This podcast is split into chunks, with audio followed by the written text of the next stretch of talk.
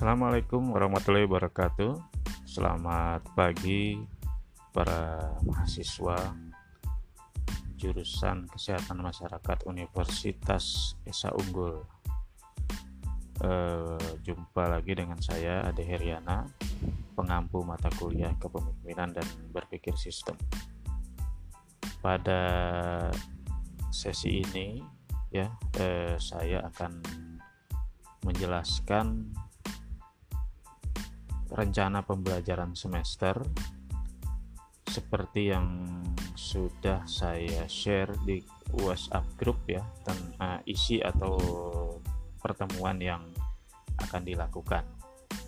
Pada sesi ini, pertemuan ini melalui podcast saya ingin menjelaskan eh, dari masing-masing pertemuan tersebut. Eh, jadi seperti halnya mata kuliah lain, pertemuan kita ada 14 sesi. Di mana 14 sesi ini saya bagi menjadi 6 uh, eh, sub ya 6 sub uh, pertemuan. Yaitu sub perkenalan yang kedua kita membahas tentang kompleksitas dalam organisasi kemudian yang ketiga Eh, kita bahas tentang teori dan konsep sistem. Yang keempat, nanti ada review sesi 1 sampai dengan 7 dan UTS. Kemudian yang kelima berpikir sistem. Yang dan yang terakhir kita akan lebih mengulas uh, pengertian kepemimpinan berpikir sistem itu sendiri secara mendalam. Sesi satu perkenalan ini nanti akan dilakukan perkenalan tentang mata kuliah uh, sebagai mata kuliah yang wajib diambil oleh seluruh mahasiswa uh, program studi uh, kesehatan masyarakat. Yang kedua uh, itu tentang perkenalan dosen saya sendiri terhadap mahasiswa dan uh, ditutup dengan perkenalan uh, mahasiswa dengan dosen dan akhirnya perkenalan tentang mata kuliah itu sendiri.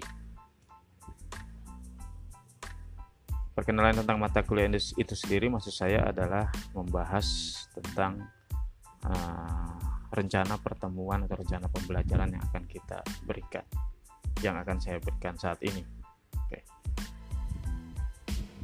Kemudian yang kedua eh, masuk kita ke sub bahasan kompleksitas dalam organisasi. Jadi eh, saat ini abad 21 tentunya eh, organisasi baik itu organisasi eh, yang bersifat bisnis, sosial, organisasi kemahasiswaan bahkan ya itu telah mengalami apa yang disebut kompleksitas. Kita tentu pada awal-awal tahun 2020 atau akhir 2019 sering mendengar uh, disruption era disruption. Semua orang membahas tentang disruption. Itu artinya bahwa banyak tatanan-tatanan ya di dalam kehidupan kita baik secara organisasi maupun individu itu mengalami gangguan-gangguan disrupt disruption ini semakin nyata ketika pada awal 2020 muncul pandemi COVID-19 yang menyebabkan tatanan hidup orang berubah total. Ya, e, di mana saat ini kompleksitas dalam organisasi itu semakin mengental. Karena itu untuk membahas e, sub ini, e, kita akan membahas tiga materi ya yang perlu kita ketahui yaitu teori organisasi di sesi 2 sesi 3 kita akan belajar teori kompleksitas. Sebenarnya kompleksitas itu apa sih gitu ya? Bendanya seperti apa? Nah karena kita cuma bisa bilang biasanya cuma bisa bilang kompleksitas tetapi wujudnya seperti apa? Nah kita kadang kurang memahami. Dan yang keempat sesi keempat adalah bagaimana mengelola kompleksitas dalam organisasi. Uh, subbahasan yang ketiga, kalau tadi kita membahas tentang kompleksitas ya dan juga tentang organisasi sebagai syarat uh, seorang pemimpin ya. Ke subbahas, subbahasan ketiga kita akan masuk kepada salah satu uh, cara untuk mengurai kompleksitas adalah dengan sistem. Ya. ya salah satu cara untuk mengurai kompleksitas yang ada di sekitar kita baik secara organisasi maupun individu adalah dengan sistem. Sehingga pada subbahasan ini yang akan diberikan pada sesi 5, 6, dan 7 itu akan kita berikan materi pada sesi 5 tentang teori sistem. Sejarahnya sistem bagaimana lalu nanti pandangan-pandangan para pemikir sistem seperti apa ya. Yang kedua eh, kita akan bahas tentang jenis-jenis sistem. Ya, ada sistem terbuka, sistem tertutup dan sebagainya. Dan ditutup sesi 7 tentang karakteristik dan prinsip dari sistem. Kita akan mempelajari sistem itu memiliki karakteristik karakteristik seperti apa. Sehingga dari sini kita bisa memformulasikan sistem itu seperti apa. Jadi tujuan dari subbahasan teori dan konsep sistem pada dasarnya adalah mahasiswa mampu eh, memformulasikan satu masalah itu eh, dalam bentuk sistem seperti apa gitu ya. Lalu dilanjutkan nanti sesi 8 setelah UTS kita tidak langsung belajar tapi saya juga saya akan memberikan review lagi sesi 1 sampai dengan 7 dan mereview UTS kalian ya, seperti apa? Nah, supaya pemahaman kita terhadap sesi 1 dan 7 ini lebih kuat. Sehingga nanti eh, ketika eh, teman-teman uh, masuk ke sesi uh, 10 ketika kita masuk ke sesi masuk saya sesi 9 sampai dengan 14 bekal kita akan lebih kuat karena di sini kita akan banyak belajar tentang uh, capability, kapasitas bagaimana kita berpikir sistem. Ya.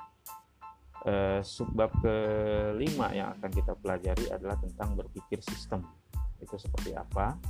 Di mana nanti di sesi 9 akan kita pelajari konsep berpikir sistem dan di sesi 10 kita akan belajar tentang bagaimana mengukur taraf berpikir sistem pada diri sendiri atau pada orang lain. Ya. Uh, yang berikutnya adalah terakhir subbab terakhir atau sub bahasan terakhir itu tentang kepemimpinan berpikir sistem sebagai uh, pembahasan inti dari mata kuliah ini ya yaitu ada di sesi 11 sampai dengan 14 sesi 11 eh, itu akan kita mulai dengan pembahasan tentang konsep dan teori kepemimpinan. Nah, teori kepemimpinan itu terus berkembang hingga sekarang eh, dan dan itu akan kita pelajari pada sesi 11. Di sesi 12 eh, kita akan mempelajari tentang pendekatan kepemimpinan.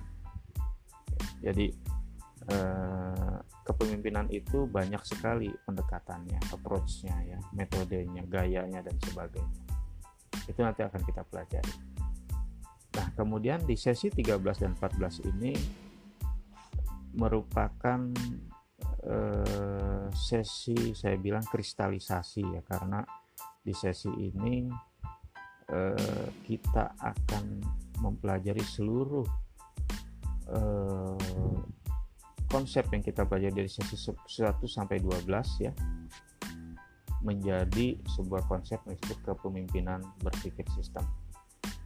E, materi kepemimpinan berpikir sistem ini akan diberikan pada sesi 13 dan 14 ya, jadi dalam dua sesi secara mendalam. Tujuannya supaya mahasiswa lebih bisa memahami tentang e, konsep kepemimpinan berpikir sistem secara utuh. Ah, jadi itu eh, mahasiswa sekalian semuanya rencana yang akan kita pelajari mohon maaf jika baru saya berikan karena mata kuliah ini mengalami perubahan dari yang sebelumnya 2 SKS menjadi SKS 3 SKS ya. Eh, kemudian juga banyak perkembangan-perkembangan di luar yang menyebabkan beberapa konsep harus saya sertakan dalam mata kuliah ini. Eh, saya kira mata kuliah ini memang bukan konsep yang eh, stuck ya bukan konsep yang statis tetapi sebuah konsep yang dinamis. Dan itu akan terus berkembang sesuai dengan uh, ruh dari dari mata kuliah ini yaitu kompleksitas. Kompleksitas dan dinamis itu tidak pernah berhenti. Uh, sehingga memang materi-materinya harus saya update atau saya tambahkan di uh, beberapa tempat. Uh, sebagai literatur utama saya menggunakan buku yang berjudul Kesehatan Masyarakat Teori dan Aplikasi yang disusun oleh dosen dan ahli kesehatan masyarakat di Indonesia. Pada buku tersebut bab 3 itu ada sub ada bab 3 yang saya tulis sendiri yang berjudul kepemimpinan berpikir sistem dalam bidang kesehatan. Mohon maaf eh, agak flu saya.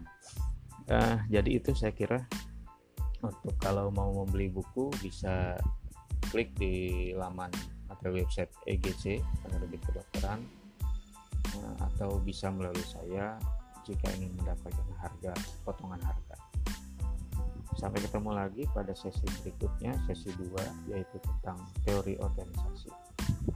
Eh, Assalamualaikum warahmatullahi wabarakatuh. Selamat siang semuanya.